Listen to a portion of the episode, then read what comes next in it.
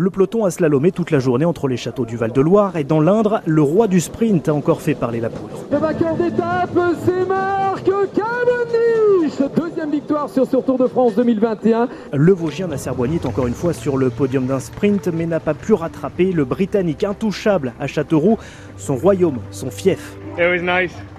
C'est génial, waouh J'ai gagné ici en, en 2008 ma première victoire sur le Tour, j'ai regagné ici en 2011. C'était il y a 10 ans, cette nouvelle victoire, c'est très spécial pour moi. Et si avant ce tour, la question était Mark Cavendish peut-il encore gagner? Aujourd'hui, on se demande surtout ce qui l'empêche de doubler au classement des légendes, le cannibale Eddy Merckx et ses 34 victoires d'étape.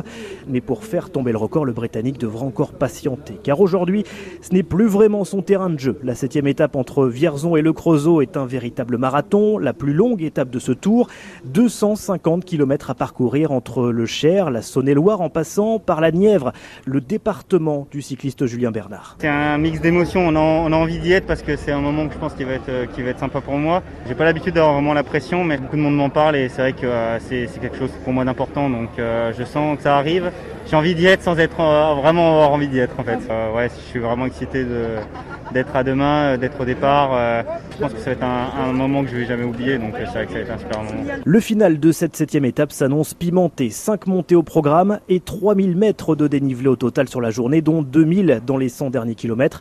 Un profil idéal pour les candidats à l'échappée et ils sont nombreux, assure Nance Peters, le coureur français de l'équipe AG2R Citroën. Il y a 150 mecs qui veulent être dans l'échappée, donc on risque d'avoir une énorme bataille au début de course.